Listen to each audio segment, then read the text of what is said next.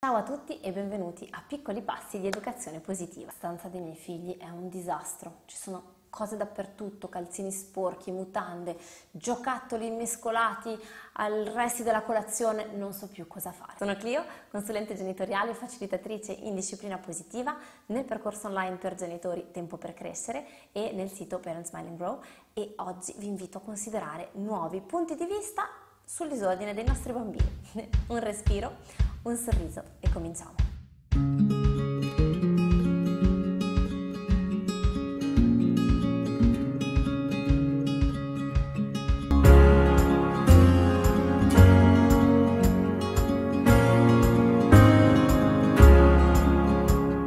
Genitori, vediamo un po'. La stanza dei nostri bambini è un caos e se ci va bene anche la sala e la cucina dove hanno disseminato oggetti sparsi.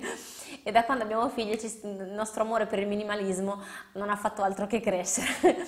Come fare a insegnare ai nostri bambini l'ordine o a convivere con questo stato di disordine generale? Premetto una cosa fondamentale. Insegnare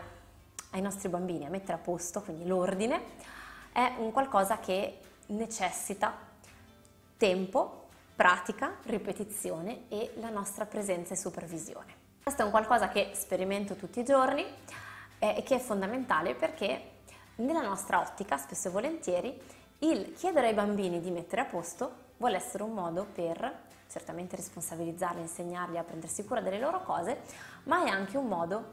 per alleggerire il nostro carico di lavoro, per far sì che i nostri bambini possano contribuire e anche perché insomma se ci hanno giocato loro, se sono loro che hanno messo il disordine, sono anche loro che devono mettere a posto. Perché se no c'è il risentimento che cova in ma non è possibile che devo sempre essere io a sistemare il loro disordine, non è possibile che loro mettono le cose ovunque e poi sta a me passare le ore per sistemare eh, e allora piuttosto questa cosa non gliela faccio fare perché sennò poi dopo sono io che devo mettere a posto. Andiamo questo. I primi step fondamentali sono due come abbiamo visto in precedenza, chiarire l'obiettivo di breve e lungo periodo e poi chiarire in secondo luogo che cosa significa mettere a posto. Parto da questo concetto che le prime volte mi ha aperto un nuovo universo. Allora, noi, per noi è evidente cosa significhi mettere a posto. Noi ce l'abbiamo proprio chiaro in mente che la stanza prima eh, aveva solo i mobili e adesso invece c'è una sorta di caos. Per il bambino questo, il senso di mettere a posto non è lo stesso senso che gli attribuiamo noi. Per il bambino ogni cosa ha un suo posto, ma se l'orsetto eh, è sempre stato è in, sul, in mezzo al pavimento, sul tappeto, perché lui l'ha messo a dormire sul tappeto, quello è il posto dell'orsetto. Quindi se l'orsetto è in mezzo al pavimento è al suo posto. E quindi è molto importante che in realtà ci mettiamo nella mente del bambino e nella prospettiva del bambino e per il quale quello che conta è in realtà la sequenza di azioni e che quindi anziché dire mettere a posto diamo delle indicazioni molto precise di quello che ci aspettiamo. Punto primo. Adesso poi vediamo nel concreto come si può fare anche secondo l'età dei bambini. Ma intanto era importante proprio specificare che dobbiamo essere molto chiari, avere proprio chiaro noi a monte che cosa intendiamo che con mettere a posto, dare una consegna che sia chiara per il bambino. In secondo luogo, nel dare questa consegna, quindi nel, des- nel descrivere, nello specificare che cosa ci aspettiamo dal nostro bambino, è importante che abbiamo delle aspettative realistiche rispetto a quello che il bambino può davvero fare il nostro obiettivo di ordine non è lo stesso obiettivo del bambino e il nostro bisogno di ordine non è il bisogno del nostro bambino. Quindi se per noi l'ordine può essere in cima alla top 3 delle, delle, priorità della nostra vita quotidiana, per il nostro bambino, a seconda della sua età naturalmente, può essere molto in fondo, in particolare più cresce, più è verso l'adolescenza e più sarà in fondo a questa lista. Um, più è piccolo però il bambino, più gli sarà difficile davvero concettualizzare che cosa implichi e che cosa voglia dire mettere a posto e, e farlo da solo. Teniamo presente che per il bambino già tenere a mente più di una consegna per volta è, è un compito praticamente impossibile per le sue capacità della sua età in quel momento. No? Per cui dobbiamo adattare la nostra richiesta ehm, e il modo in cui la esprimiamo e quindi le nostre aspettative rispetto a questa cosa su, su queste basi. Ci siete? quindi se avete bisogno di tempo fermate pure il video, ci sarà probabilmente bisogno di risedersi un attimo e rivedere tutta la nostra organizzazione rispetto all'ordine, ma è un primo step fondamentale. Adesso veniamo al secondo punto che è obiettivo di breve rispetto all'obiettivo di lungo periodo, un po' come abbiamo visto nel video rispetto a, ai vestiti. Quando parliamo di obiettivo di breve periodo, cioè quello che vorrei adesso che sto litigando con te bimbo mio perché ti ho chiesto di mettere a posto mille volte e tu continui a non farlo, l'obiettivo di breve periodo è questa cosa deve essere messa via dalla mia vista, la stanza deve essere vuota, sgombra, voglio che lo fai subito, immediatamente quando te lo chiedo, anzi ancora meglio che tu lo faccia senza che io te lo chieda. Adesso, obiettivo di immediato periodo. Nell'obiettivo di lungo periodo c'è quello che vogliamo insegnare ai nostri bambini. Allora lì vale la pena soffermarci su che cosa vogliamo trasmettere come competenza. E tendenzialmente dietro la richiesta no, di mettere a posto abbiamo ehm, il desiderio di insegnare ai nostri bambini a prendersi cura delle loro cose e a collaborare con noi, a dare un contributo alla vita familiare, perché vivono anche loro nello spazio eh, comune e quindi è importante che anche loro si incarichino come facciamo noi a loro livello, per le cose adatte a loro, di, di, di partecipare, di dare il loro contributo. C'è anche un elemento di espressione del loro gusto personale se si tratta della loro stanza e quindi di essere anche in misura, in capacità di poter eh, decorare, esprimere quello che piace con, delle, con determinate scelte, di poter esercitare e fare anche degli errori nel corso degli anni avendo la possibilità no, di, di, di, fare, di, di decidere sul proprio spazio. Su questa base inizio già con il dire che eh, il, seguire la logica di premi e punizioni e quindi di ti do lo sticker, ti do la paghetta, eh, ti compro un qualcosa, ti, hai diritto a un qualche cosa oppure ti tolgo un privilegio se non lo fai, è una logica che segue piuttosto un obiettivo di breve periodo. Perché? Perché certamente finché ho un incentivo di un tipo o di un altro sarò spinto a, con una motivazione esterna no? a me a fare quello che mi chiedi perché così ne ho un qualcosa in cambio oppure evito un, una conseguenza sgradevole ma compio l'azione soltanto perché c'è questa spinta esterna quindi non mi insegna a prendermi cura di qualche cosa perché è bello prendermi cura di, quest, di questo qualcosa che è mio e non mi insegna a dare il mio contributo e a cooperare con te perché è importante dare il mio contributo e cooperare visto che facciamo parte stes- della stessa famiglia e viviamo insieme. Mi insegna a farlo solo perché c'è qualcuno che mi dà la carota o il bastone. Nel momento in cui non c'è più questo qualcuno che mi dà il premio, la, la, la carota o il bastone, posso smettere di fare questa cosa. Quindi vediamo che raggiungiamo un obiettivo di breve periodo nell'immediato, magari lavoriamo anche sull'abitudine, ma non lavoriamo davvero su una logica interna di faccio questa cosa perché è importante, non perché ne ho un guadagno. Fatta tutta questa premessa, qual è il punto fondamentale e come posso fare allora per mettere in pratica eh, tutti questi principi in modo che appunto evitiamo di discutere ogni 36 secondi su come deve essere la nostra stanza. Una volta che ho chiaro quali sono i miei obiettivi di lungo periodo e come magari in, in quali modi posso in realtà incentivare un obiettivo di breve periodo ma dimenticarmi dell'obiettivo di lungo periodo. Quindi il primo step è riconsiderare magari le nostre, alle nostre azioni, le nostre risposte con questo sguardo. Se per noi la, l'ordine e la pulizia particol- sono particolarmente importanti e questo diventa un terreno di lotta,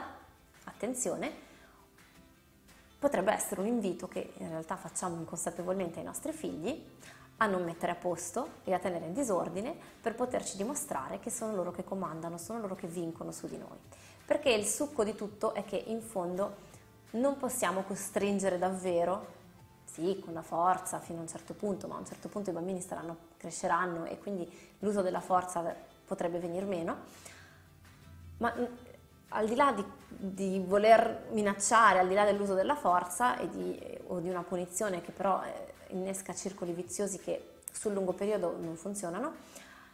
non possiamo davvero costringere il nostro bambino a fare qualcosa. Possiamo decidere noi cosa fare noi, quindi eventualmente vedere insieme a loro delle conseguenze per aiutarli, ma è l'ottica di partenza che è importante. L'ottica di partenza fondamentale è quella di partecipare, di cooperare, di collaborare e di avere un dialogo, di ascoltare i nostri bambini, di incoraggiarli, di farli sentire partecipi, non perché li vediamo come dei nemici che, che pongono ostacoli alla nostra casa pulita, ma perché li vediamo come le persone che sono. E quindi prendiamo in considerazione e in conto quali sono i loro bisogni, quali sono i loro desideri, qual è il loro punto di vista e allora possiamo poi esprimere il nostro e trovare insieme una soluzione, un, un accordo, una cooperazione. Come si fa nel concreto? Quando i bambini sono molto piccoli, due, tre anni, anche un anno e mezzo, quando iniziano a giocare con i loro, con i loro oggetti, il modo per renderli partecipi è proprio quello di porre loro domande, ma domande volte davvero con la curiosità di sentire la loro risposta, di farli partecipare su, ah guarda ho trovato questo oggetto con cui stai giocando, che cos'è, come ti piace giocarci? E, e qual è il suo posto, dov'è che va a fare la nanna, dov'è che lo mettiamo a riposo? In cui possiamo spiegare, no guarda questo è lo spazio, delle... dopo il gioco diventa vuoto, eh, ogni cosa ha un suo posto. E nel chiedere facciamo insieme al bambino, diventa un gioco che facciamo insieme, li rendiamo partecipi anche nel processo mentale di capire ah, che cos'è questo oggetto e qual è il suo posto, non sono io che dico questo va lì, questo va là, vedete la differenza?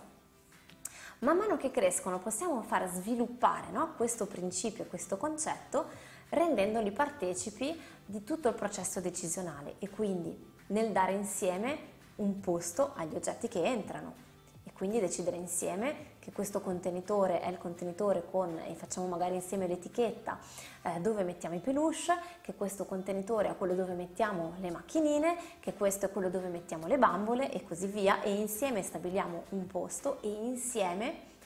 stiamo insieme al bambino e rendiamo il mettere a posto parte integrante dell'attività e del gioco che facciamo insieme. È importante ancora una volta insegnare al bambino tutte le varie sequenze e quindi non stiamo sulla porta dicendo metti a posto la stanza,